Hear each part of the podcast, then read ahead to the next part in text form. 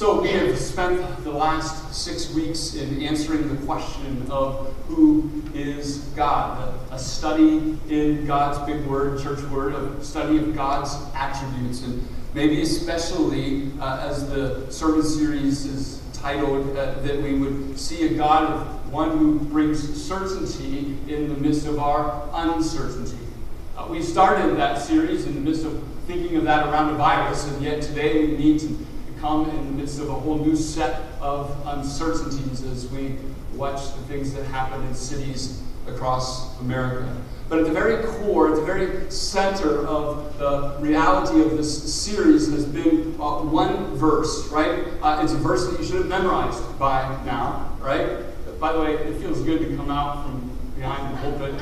Uh, Lucas, Lucas has been gracious in the uh, streamline to allow me to wander a bit. This is good, right? But there should be one verse that you have memorized in the midst of these six weeks, and that is Romans 11:33. As Paul gives probably the most explicit and wonderful uh, uh, expression of the gospel and of who God is, he comes to the end of that and he says, "Oh, the riches of the wisdom and the knowledge of God." How unsearchable are his judgments, how inscrutable are his ways. And so you hear the Apostle Paul, right, the most brilliant man ever walked the earth, in, in the reality of coming to the end of this amazing description of the gospel. And he says, But God, you are still way too big for me to get. And he doesn't say that in such a way that we give up trying. In fact, Paul says it in such a way that he worships the fact that God is bigger than what we can get our minds around.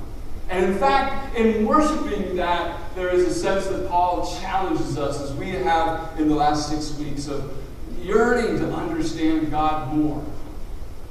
Especially to understand Him as something certain in the midst of our uncertainty. Quick review of those things would be this that God is incomprehensible and eternal. That God is holy and He is merciful. That God is sovereign that God is unchanging, big church word, immutable. And last week, that God is love. And as uh, Rick Work has already stole my thunder, he, here's this week three of them, right? That God, for the omnis, ready? That God is omniscient, omnipotent, and omnipresent. Big words mean that God is all knowing, that He is all powerful, and that He is all present. And, and here would be our application this morning, right? This is what I this is what I want you to get, sermon in a sentence, right? In, in that, that God is in everything that's happening. That there is nothing, by virtue of his nature, there is nothing that can happen that God is not uh, exuding power over, has knowledge of, and is present in. Now that is that is hard to understand in the midst of uncertainty. It's hard to understand in the midst of injustice. But it's true. And it's the God that we need to discover so that we might worship in these days. So hear this. Here's a sermon in a sentence and the reality that, that God is in this so that we should get on with it. right? God is in this, that, that we should get on with it. That, that what God is in, we should join Him in for our good and for His glory. This is where we're going to go this morning to see the three omnis. Uh, this morning, Genesis chapter 28. Genesis chapter 28, verses 10 through 22. It's a pretty familiar story. It's one that in Sunday school you had little flannel graphs for. Some of you remember flannel graphs, right? And, and, being able to, to do that. It's a, a, song that you've sung probably that we'll see at the end of the message. Um, but, but I choose it because it, it reveals, I think, in marvelous ways, God in all of his omnis, in his all knowing, his all powerful, and his all present. But before we get to the text, let me give you a, a backdrop of the context of the text, right? And, and I'll call it the context of uncertainty. The context of uncertainty. Uh, some of you know the person of Jacob. You have heard the stories of Jacob, right? There was Abraham, Isaac, and Jacob. He was third in line of this great blessing and promise of, of God, but you also know and take great delight in, right? Uh, isn't it good that God gives us influential people in the Bible that we respect and love and admire, but they're as screwed up as the day is long? Right? That, that indeed we might find that it's okay to be messed up, right? And, and so Jacob is messed up. He, he loves deception. He, he's addicted to lying. He loves manipulation. We've seen this in his life, right? So his, brother comes in hungry one day and, and he makes him sell his birthright for a bowl of stew, right? Uh, and, and, then in the text, right before the text that we're going to read here, uh, Jacob, because he's a mama's boy, is, is in line with his mama to lie to his papa uh, about who he is so that he might receive the blessing of the firstborn, right? So he, he's a manipulator, he's a, he's a liar, he's a deceiver. And yet we see God in his life. And so I want you to have that backdrop. So here's the, the, the, story as we go. He's just lied to his dad, he's received the blessing, but he has some external uncertainties that he's facing. Number one, that Esau, his big, burly, hairy brother, right? And, and, we have that description of Esau. I'm not trying to manipulate the text. He's big and burly and hairy, right? And, and this big old boy wants to kill Mama's boy, Jacob. I mean, he is out to kill him. He's stolen his birthright, he's stolen his blessing. Jacob, Esau has had enough. And so, an external uncertainty is that this, this little mama's boy is scared for his life, right? He also lives with the external uncertainty of the reality of, of uh, just lying to his father uh, and, and, and, getting a blessing that he's not sure took. Right? Uh, and, and, so there's all of this. And so here's the external uncertainty that he is forced into. As we come to verse 10 in chapter 28, he is sent on a journey alone. And I, I want to underscore the word alone because most of the time when mom and dad send you on a journey in biblical times, you have an entourage that goes with you to protect you, to care for you. And mama and dada here go, no, you are on your own. Into the wilderness you go by yourself. Go back to our homeland, but man, you are on your own. External uncertainty in the wilderness by yourself running from your brother who desires to kill you? How about internal uncertainty? How many times did Jacob, we don't know by virtue of the text, but how many times did Jacob really wonder, like, did that blessing really take? Can it be that, that God would shower his blessing upon me? Like, I got it in a weird way. And I, I got it in, in, the midst of deception. And so, how is it that God would bless little old deceptive, manipulative me? So, an internal uncertainty, dealing with his own sin, with his own rebellion, dealing with his own issues alone in the wilderness. I think it really comes down to this in Jacob's head Is God really with me? Does God really love me? What does my future hold? Will He in some way actually even destroy me? And I'm wondering, as we think about Jacob in that place of uncertainty, that maybe you're here this morning with some of those same uncertainties. I'm trusting that your big, burly, hairy big brother isn't out to kill you, that you may not end up in the wilderness but I wonder if sometimes you feel like, eh, in my sin, I'm wondering if God really loves me. Has He left me? What's my future like? That's the uncertainty that Jacob lives in. Maybe you do, and maybe you need to hear this story afresh and anew today. Genesis chapter 28, verse 10. Listen to the word of God. Jacob left Beersheba and went toward Haran. And he came to a certain place and stayed there that night because the sun had set. Taking one of the stones of the place, he put it under his head and lay down in that place to sleep.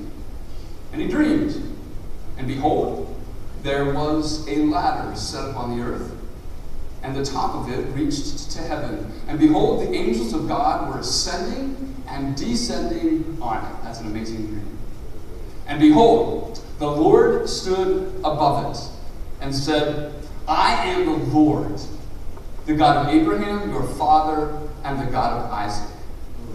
The land on which you lie, Jacob, I will give to you and to your offspring. In fact, your offspring shall be like the dust of the earth, and you shall spread abroad to the west and to the east and to the north and to the south. And in you and your offspring shall all the families of the earth be blessed. Behold, Jacob, I am with you and will keep you wherever you go, and will bring you back to this land, for I will not leave you until I have done what I have promised you. Then Jacob awoke from his sleep and said, Wow. That's not in the text, but I'm thinking the first thing he said was, Wow. Surely the Lord is in this place, and I did not know it. And he was afraid and said, How awesome is this place! This is none other than the house of God, and this is the gate of heaven. So early in the morning, Jacob took the stone that he had put under his head and set it up for a pillar and poured oil on the top of it. He called the name of that place Bethel, but the name of the city was Luz at the first. Then Jacob made a vow, saying, If God will be with me and will keep me in this way that I go, and will give me the bread to eat and clothing to wear, so that I come again to my father's house in peace, then the Lord shall be my God and this stone which I have set up for a pillar shall be God's house. And of all that you give me, I will give you a full tenth to you. May God help us in the understanding of His Word. Would you hear today the message of certainty spoken into the context of uncertainty? Mean, Jacob had a whopper of a dream. I don't usually remember my dreams. I'm hoping we remember that, one, right? Uh, and, and, in fact, the reality of the, the scholars say that this dream may not have actually been a dream. that in his sleep, that this was an actual uh, appearance and understanding of God. In that dream, he sees a ladder, more accurately, a staircase, and it has angels going up and down the stairs. It's an amazing dream. But what is even more cool about the dream is the fact that God Almighty stands above him and speaks to Jacob in the midst of his uncertainty and all of his fears some very certain things. And that's our focus this morning three things a message of certainty into Jacob's uncertainty. That may be just the very thing that we need to hear today in our uncertainty. First, God says, I am. First, God says, I am. He says, I am the Lord, the God of Abraham, your father, and the God of Isaac, verse 13. And I want you to hear in this certainty, the statement, the, the certainty of God's power. This is his omnipotence. A power that is not circumstantial or for a moment or just for this moment, but what God is literally saying is this is a power that is eternal and absolute. We, we can't get our human minds around that, right? This power that is eternal and absolute. But we do recognize that uncertainty often comes when we don't understand who's in charge. Right? I don't know if you remember times in your childhood. I remember times in my childhood where there was the rule and then there was my behavior. Right? Um, and sometimes my behavior didn't follow the rule.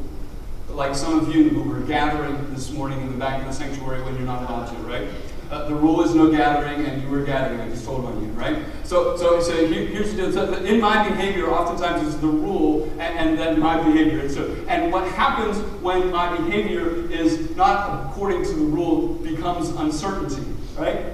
Like, am I going to get caught? What's going to happen to me, and all that. And, and, when that happens, there's usually a dialogue with my parents with regard to my behavior as it's compared to the rule. And at some point in that conversation, there is this statement because I'm the parent. That's why. Any of you have ever heard that statement? Any of you have used that statement? Uh, just a note, Dan and Kim, Ryan and Sean both raised their hands, right? right?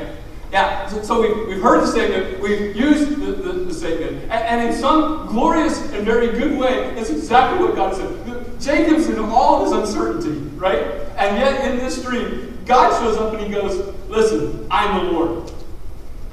I am the one who is powerful. I'm the one who took your father Abraham uh, out of the very land that you're returning to and delivered him to the promised land. I'm the one who's been with your father Jacob or Isaac in the reality of, of the sacrifice on Mount Moriah, uh, the, the very one that has led him out and, and indeed blessed him. I am the Lord, the one who has done all of these things. In fact, that Jacob, if you want to go back, there's that whole Red Sea thing, and there's all of the other powers in, in which God is doing amazing and miraculous and marvelous things. In fact, there's this whole creation thing that out of nothing came this earth.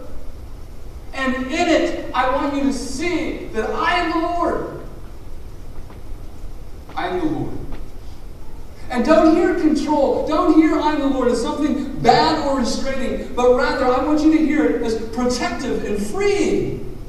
It is not a power that will ever fail us, but one that is always for us. It is the power of God spoken to Jacob. He says to Jacob, Let me reassure you in your uncertainty that I have never and I never will cease to operate in all of my power to be your God. That the very one who created all things is still very much on the throne.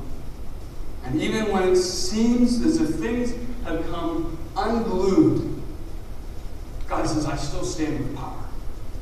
I am. I am the Lord.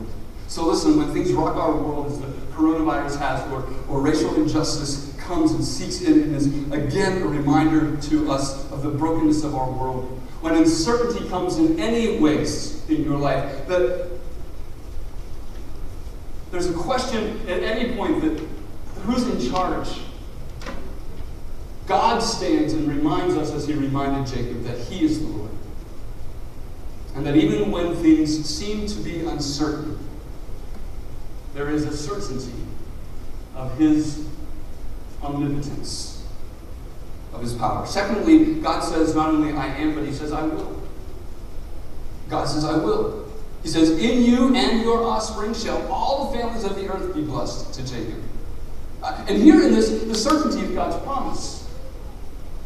Not a promise that we hope to come true, that, man, maybe if we're good, God will bless us.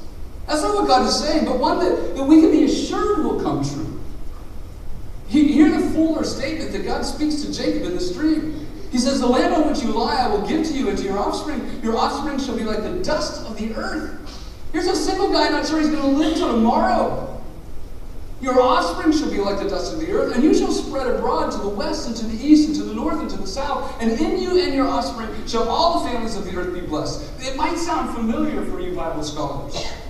In Genesis 12, God speaks to Abraham and says very much the same thing. I will make you a great nation, and I will bless you, and make your name great, so that you will be a blessing. What God is saying to Jacob, who is alone in the wilderness, is not only that I, I, will give to Jacob the same promise of his grandfather Abraham, but even more that he is a God, listen, who knows all things. He is omniscient, he is all knowing. So here, this is God not, not saying to Jacob that on some conditional agreement I'm going to give you land and people, but it is the very thing that I've written into the script of your life as the one who determines all things. And, and the best way that my feeble mind captures that is to think of uh, one of my uh, favorite fictional novel writers, John Grisham. Any, other John Grisham fans? There you go, a couple John Grisham fans. So uh, the reality is, is that when John Grisham gets to write a book, what? He, he's all knowing. I, I know there's a great mystery. That's why we get so inclined to, to be in the book, right? But guess who knows the end of the mystery?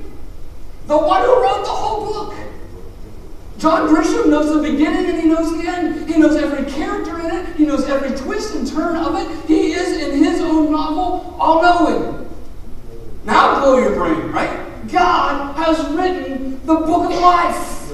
He's written your book. He's written my book. He's written the book of even racial injustice. He's written the book of coronavirus. He's written the book of everything from the beginning to the end. And he knows the book. That's what he's telling Jacob. Listen, not that if you're a good boy, I'll bless you. No, listen, I've already written the book. I'm going to bless you. I'm going to make your offspring like the dust of the earth, Look to the west, look to the east, look to the north, look to the south. Everything will be yours because I've written it into existence.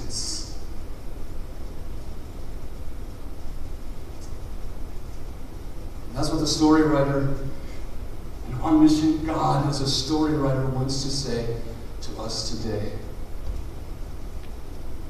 We don't always get it, right? We don't understand why did he include this chapter in my life? Why did he put these 10 chapters into my life? Why is he doing what he's doing? Why? If he really is in charge, if he really has written the script, why? And, and we've looked at all of the maybe reasons with regard to this virus that, that, that, he wants us to see brokenness, that he wants us to be reminded that he's coming again, that he wants us to repent and return to him. There's all kinds of really good reasons why he may have brought the coronavirus. There, there, there's reality that we can begin to, know, but we still don't know. You ask your pastor, why coronavirus? Well, why these rights? Why? I, I have no idea, but I know this that God has written this story. And he who has written the story has a blessing and a promise for his people. He is omniscient. I know without a doubt that his promise for me, his promise for us as a covenant church, his promise for his people is a promise of blessing that is still intact because it is He who has written it. God says, I am. God says, I will. And finally, God says to Jacob, I'm here. He says to him, I am with you, and I will keep you wherever you go. And I'll bring you back to this land. For I will not leave you until I have done what I have promised you. So, here in the uncertainty, this statement of certainty of God's presence. His power, His promise, His presence, His omnipresence, a presence that is everywhere and forever. Uh, this appears to be the most impactful thing for Jacob, does it not? Who's alone in the wilderness.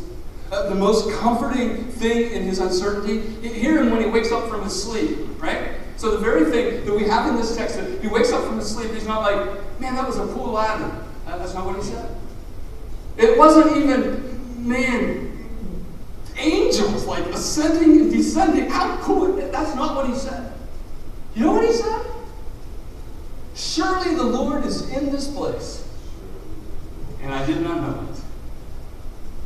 I want you to hear uncertainty clash with certainty right there. Jacob says, I, I, when I went to sleep, like I wasn't sure that God was here. I wasn't sure that God cared about me. I wasn't sure that God loved me. But as I wake, I know. Hear the depth of no. I know that He is in this place. That He is here. Listen, He even renames the place. I don't know if he had to go to the mayor of Luz to do this or what he had to do, but he, he renames the place Bethel, which means the very house of God. This wilderness place where he lays alone is the very place that God lives. It, it's similar to the observation of David much later in time in Psalm 139, where he says, Where shall I go from your spirit? Or where shall I flee from your presence? If I ascend to heaven, you're there. If I make my bed in Sheol, the grave, you are there. If I take the wings, hear the poetry, which means if I go anywhere, if I take the wings of the morning and dwell in the uttermost parts of the sea, even there your hand, listen, will lead me, and your right hand shall hold me. There is no point in time, there is no place in all of creation that God is not there. So, in these days of uncertainty, in any day of uncertainty, we can know this that God is always faithful to his promise to what? To never leave us, nor forsake us. And not just because he is faithful to do so, but because it's in his very nature to do so. I don't know if you feel the weight of this moment for Jacob. from a place of absolute uncertainty, laying his head on a rock, not knowing if he would awaken alive the next morning, right? To just hours later, waking up and anointing that very rock and setting it up as a reminder that this was the very place that God was present. and what's the difference? God's word of certainty into his uncertainty. God telling him that he is all powerful, that he is all knowing, and that he is all present. God, in uncertainty, God speaks to Jacob, God speaks to us, and he says, I am, I will, and I'm here.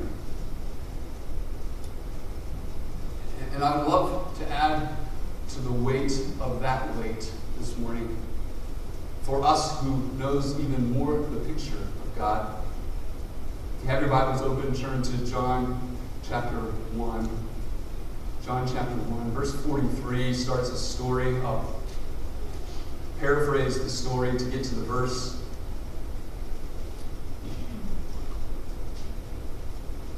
Um, Jesus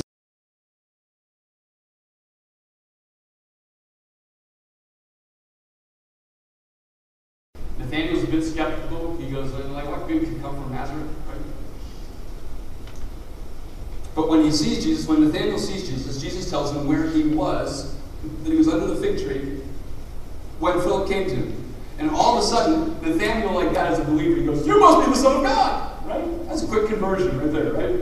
Like, I don't think you're any good. But, ah, yes, you, you know me, right? You're omniscient. You must be the Son of God. And I, I just can't help but think that Jesus would have smiled, maybe chuckled, and said, If you think that's good, just wait. Because listen to what he says in chapter 1, verse 51 of the Gospel of John. He looks at Nathanael and says, Truly, truly, I say to you, you will see heaven open and the angels of God ascending and descending on a ladder no, on the Son of Man. Now, these good little Jewish boys, right, who were disciples hanging out with Jesus, they've been told Genesis 28 a hundred times. They may not have had flannel graph, but they got the story. And they remember the heavens opening, and they remember the stairs coming down, the angels and, and descending and ascending. And this was the point in which God said, I am, I will, and I'm here. And so this Jesus, right, just goes, hey, listen, I'm the ladder. I am the one who is I am. I am the one who is I will, and I'm here. And you know what's cool? In, in, in John chapter 2, he starts to, to show that. Like it's his first miracle, turns water into wine. Uh, as you go through the Gospel of John, you see that he teaches with authority because he knows all things. And then he goes to the cross and he dies and he rises again on the third day in order that we might know of an eternal presence with God. I am, I will, and I'm here. So that we might today in our uncertainty, know one thing certain that God is in everything, and He is in all of this. And there is nothing that escapes His power. Nothing happens that is not in His story, and we can go nowhere without God being there.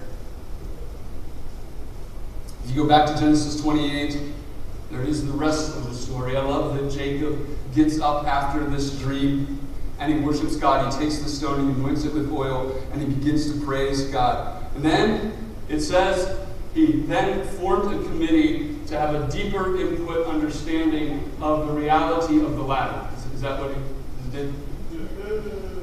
Then, then he started a sermon series for six weeks on the attributes of God. That's, that's, that's what he did at that moment. Is that what he did? No, you know what it says he, he did in Genesis 29, verse 1? He went on in his journey. I have space. So here it goes, right? The reality is, is he's headed into the wilderness, eyes down, don't know what's going to happen, midst of uncertainty. Let me take a rock. I might not wake up, but here I am. And he wakes. He wakes, and he goes on his journey. Why? Not because of anything of him. It's the reality is that he knows that he has a God who is all powerful, a God who is all knowing, and a God who is all present. He goes on his journey. Likewise, people of God, can I suggest to you it's not our job to explain God in uncertainty, but rather to join Him in what He's up to through our uncertainty?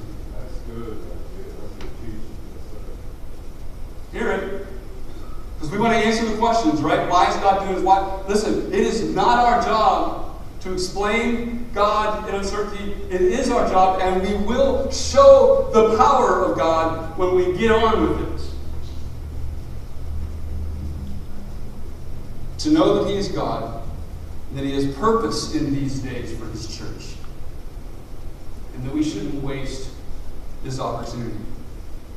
That Covenant Church, He has for us the purpose of being called out by God to be sent with one another into the world for such a time as this. Let's get on our journey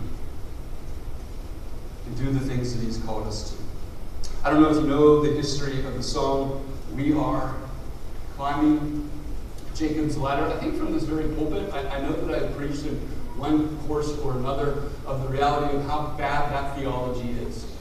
And I'm here to confess to you that was an, that was an, uh, an uneducated statement. Because I did a little history on the song of We Are Climbing Jacob's Ladder. You know where it comes from? Some Nigerian slaves in America in the late 1700s who in the slave fields began to sing, We are climbing Jacob's. We are going higher and higher. If You want to talk about uncertainty for a second? Think about a Nigerian slave placed in America to be beaten and mistreated with some of the cruelest injustice in this nation's history in the slave fields of this country, even under the authority and the leadership of the church. That's uncertainty. But at some point, some Nigerian slave, I think, read Genesis 28. and he, he heard God said, I am the Lord, and I will deliver you. Maybe most of all, to know that I'm here, even in your sleep. And so some silly white preacher says it's bad theology because Jacob wasn't climbing Jacob's ladder. It's not we are climbing. No, no, no, listen to the Nigerian slave as he sings and says, I cling. I cling in my uncertainty to the one thing I know is certain. That Jesus on the cross, Jesus risen from the dead, will deliver me from this fear. And so I cling as I climb that ladder.